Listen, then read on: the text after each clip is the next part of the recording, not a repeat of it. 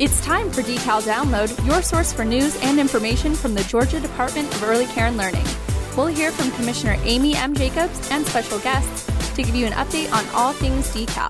This is Decal Download. Downloading now. And welcome back to Decal Download. I'm Reg Griffin, Chief Communications Officer here at the Georgia Department of Early Care and Learning with Commissioner Amy Jacobs. In May, all licensed childcare providers in Georgia were invited to apply for stable short term assistance benefit for licensed entities. Now, this was the first round of payments from the $144 million Georgia received under the Federal CARES Act and 3,789 providers received more than $38.8 million in financial support. Well, now it's time for round two. And how do you apply and what can the money pay for? Commissioner, today we'll cover those questions and more. Absolutely. It is time for Stable Round Two, which we committed to uh, back in May. And um, we have a very similar plan uh, for Round Two as we do for Round One because it was um, received very well by childcare providers. Yeah, the feedback was great, and we know folks are interested in round two. So, joining us to talk about Stable is Woody Dover, Enterprise Project Management Director here at Decal. Woody, welcome back to the podcast. Hey, how are y'all? It's great to be back. You are one of our most popular guests because every time it seems you're on, we're talking about money. Let's just be honest. How, how does that make you feel? it feels great. I mean, honestly, the it was the first round was a great experience from that perspective. Just being able to um, really assist providers and help them through the process, and knowing that um, this was doing a lot of good for them. Yeah, so it's exciting to have that role. Sorry. Yeah. Oh, it's a great role. No, and, and uh, you do a, an excellent job of it. A fairly new role, actually. Um, you've been in uh, in our finance department for several years now, but uh, this role was kind of developed because we do have so many of these grants and programs, right? That's right. Yeah, I started out with Decal in the finance area, um, overseeing our budget, and um, about just about two years ago, almost two years ago, I, I kind of was came into this role uh, for doing special projects um, for the agency, as well as um, the co-CCDF administration role as well. So it's uh, it's been a great um, opportunity, and I really like the challenge of it day to day. You know, accountability is something that's so important to us at Decal, and transparency. And your role really helps us in that area to make sure that the funds we receive are are handled uh, accordingly. Of course, we've got um, uh, other divisions that play an important part in that as well. But when we have a major project like this, it's good to know Woody uh, is here. L- let's back up a little bit, talk about stable round one from back in May. We mentioned 3,789 providers, $38.8 million. That's very impressive. How did that go overall? I think overall it went excellent. Um, we had 85% of our licensed childcare providers received a payment through that process, um, and and which is I mean really significant that so many uh, were able to access that those dollars, um, and and more importantly, we were able to get the money out the door really fast. Um, approximately, let's see, 80% of the $38 million was out the door and deposited to providers within 15 days. And then within 45 days, 95% of the money was out the door and deposited to providers. So I think overall it went really well. Um, it was a pretty efficient process. Uh, we stood the application up very quickly once the money had been allocated and um, to the state. And like I said, when you can get the money out the door to most providers and in their bank accounts, so they can use it within 45 days. That's that's pretty tremendous, in my opinion. Yeah, completely agree with that. Um, that was pretty impressive. You know, in comparison to Chick Fil A, everybody thinks Chick Fil A has the best uh, process. let's let's add decal to that mix. Um, so we worked with the Carl Vinson Institute at the University of Georgia to do a survey of stable applicants and recipients. Um, really, just wanting to know um, how it all went and what they used the money for. But what was the overall feedback from that, Woody?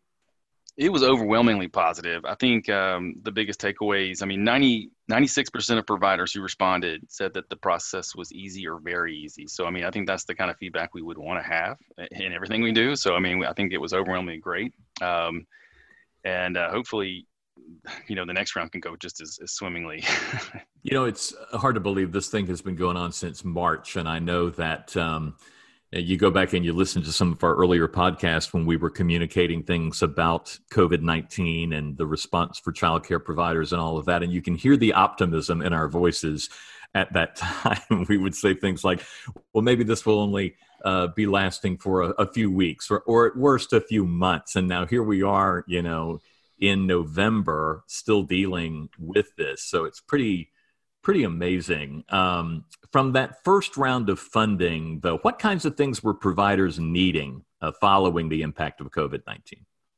Yeah, I mean, providers were really we're really obviously struggling and looking for several things. But I mean, they they clearly needed funding. I mean, I think in absence of enrollment and, and children in attendance, so obviously their revenues were down. So funding was was was paramount to them. Um, and I think specifically it came down to funding for things that help them operate in this new environment. So whether it's supplies, the materials related to um, you know health and safety to make sure that they're able to address some of the issues related to COVID, um, but also providers needed to upgrade their facilities in many ways in order to accommodate some of those changes. So whether it was um, limiting groups or making drop off and pickup uh, safer and, and more careful. I mean, I think we had a lot of providers that respond that that's how they use their funding. Um, and, and, and I know it's talking specifically to providers. It was really about you know what types of things could they do and, and invest the money in that would address a lot of issues related to operating in this new environment related to COVID. Now we're getting ready for round two, uh, starting on November sixteenth, and the qualifications are similar, but there are a few differences. So, what are the qualifications this time around?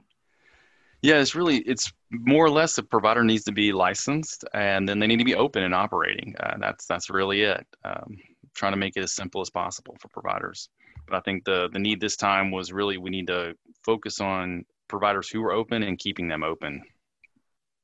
And right things now, have changed so much since the first round. Back in the first round, right. Uh, I, and I don't remember in May exactly, but it was probably around only 30 or 40 percent of providers were open.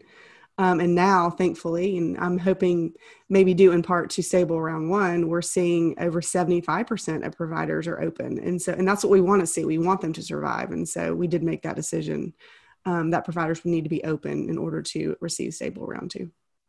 And we have seen that number increase since we've announced uh, i mean just overall we've seen the number gradually and continuing to increase but um, has the announcement of round two uh, helped at all do you think with providers yeah, I saying I compared it probably. yeah.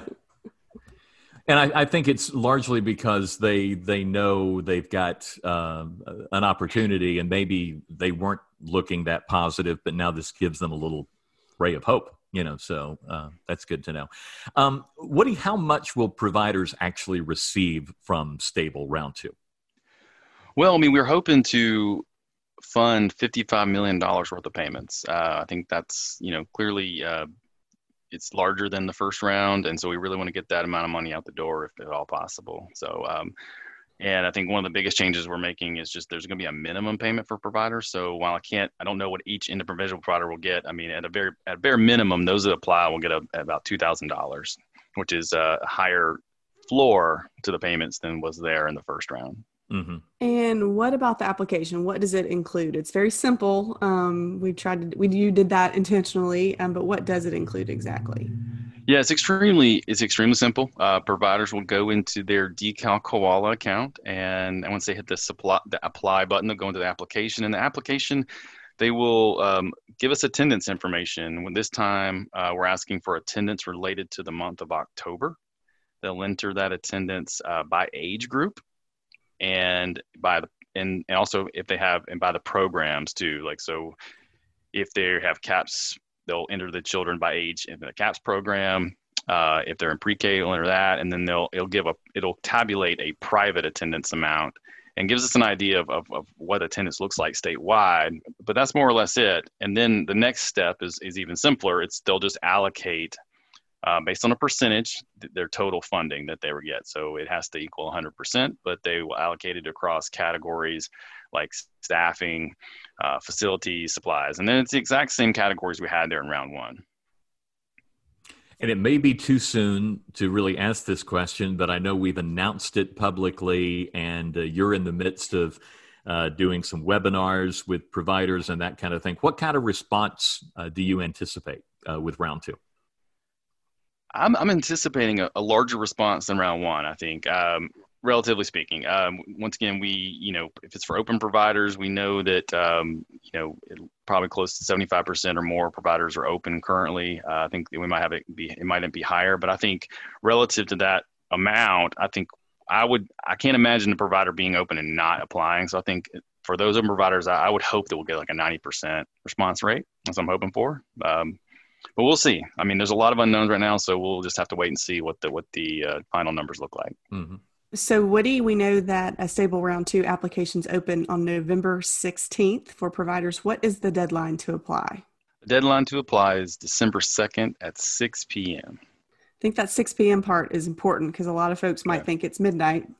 That's right. 6 p.m. on December 2nd. 6 p.m. That's correct the one difference about this app, the application this time versus last time is that we won't process the applications until after the close date and providers will actually be able to go in and edit and update their application up until that time. So um, i think that's a one lesson learned from the prior um, thing was that we needed to make the application editable and providers to update it in case they didn't get it correct the first time or needed to make a change. So um, i think one really good update is that providers will be able to have the entire application period to get their application right. And then when it closes, we'll be able to process them appropriately at that time. So, what do you've set a high bar with this 15 days from before? So, if the deadline is 6 p.m. December 2nd, let me ask the obvious question: When can providers anticipate receiving their money? Well, given given the lift from the round from round one, so one of the biggest lifts from round one was that we needed to have roughly a thousand providers do some extra steps to get the funding. And so now, you know, 85% of our providers who got paid are ready to get paid within a couple of weeks. So uh, ideally, they will all, if they if they got paid in round one, they'll most likely get paid before the end of, the, of December. Um, so I think we'll be able to get the money out the door in a in a quicker time frame than than before, which I think is a it's a it is going to be great. Hmm. So we've sent letters and news releases announcing round two, and I know Woody, you have been on many webinars with more to come. Um, what kinds of questions are you getting at this point? Um, you know, the, the, questions are really just want to make sure that people that know it's coming. I, I, there hasn't been a lot of uh, more specific questions. I think just providers, those that are open, are, are really eager for additional funding. I think given the fact that attendance and enrollments are down across the board, even with the number of providers open, is is they need support uh, uh, coming into this to the time period we are. So I mean, I think the, sooner we can get these applications in and, and, and the payments out the door, I think we'll um, we'll be doing a great service to those providers and helping them when they need it most. So, throughout the COVID 19 crisis, Governor Kemp has allowed licensed childcare to remain open to serve children and families. However, with more families staying at home, childcare attendance significantly declined, except for children of first responders and essential workers. And we kind of covered this before, but let's remind everybody how many childcare providers are open and serving children and families now in Georgia? It's based on how what they tell us. So um, we have some new rules require them to tell us how they're operating relative to to COVID and other other things. So it's um, it's up to them to a- accurately tell us how what their operating status is, but as of right now, we think it's in the realm of 75 to 80 percent are open and operating.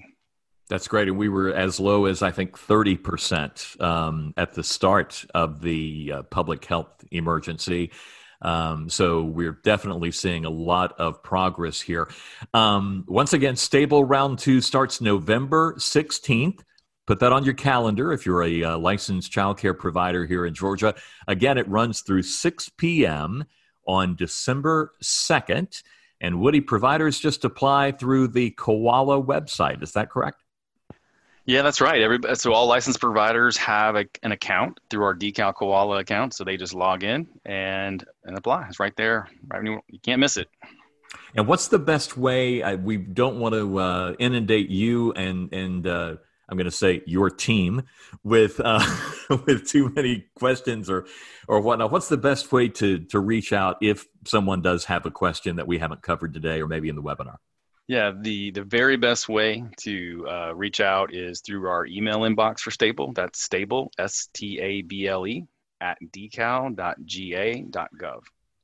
All right. And we will get right back with you with the information. We know this is important, uh, particularly here at the end of the year of the. Um, the calendar uh, year and uh, the holidays upon us. So, uh, we're trying to get the word out. And uh, definitely, if you're a provider and you know of other providers who may not know about this, now we have communicated through emails, news releases, other ways, obviously, this podcast, but please share this podcast. Uh, with your friends in the childcare industry and uh, help us get the word out. That's uh, another important part uh, of this. Woody, um, what can we say? Thank you for what you're doing and good luck as we enter into round two um, of um, of stable starting November 16th. And I hope you get some sleep uh, in between those dates. Yeah, thank you. Thanks for having me. Now your questions from the water cooler. Hi, Commissioner Jacobs. This is Allison Sutherland with the Georgia Head Start Collaboration Office at DECAL.